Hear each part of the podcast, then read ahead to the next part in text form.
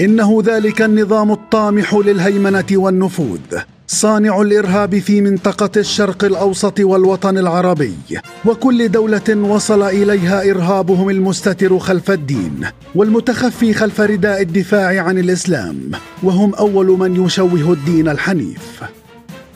نظام الملال وميليشياته الإرهابية لم يكتفوا ببث نيران إرهابهم حول العالم لكنهم ذهبوا إلى ممارسة الإرهاب الفعلي عبر اختطاف واحتجاز ناقلات النفط وتهديد الملاحة الدولية. في واقعة تكشف عن تغول ذلك النظام في ممارسة الإرهاب.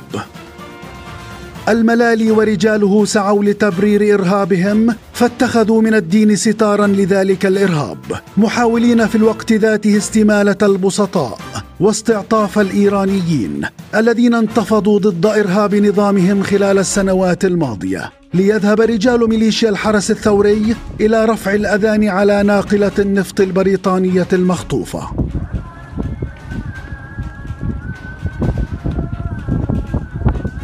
واقعة تلخص نتاج أكثر من أربعين عاما من حكم نظام الملالي. حكم رجال يستترون خلف رداء الدين كذبا وزيفا وبهتانا. لكن ممارساتهم على أرض الواقع بعيدة كل البعد عن وسطية الدين الإسلامي.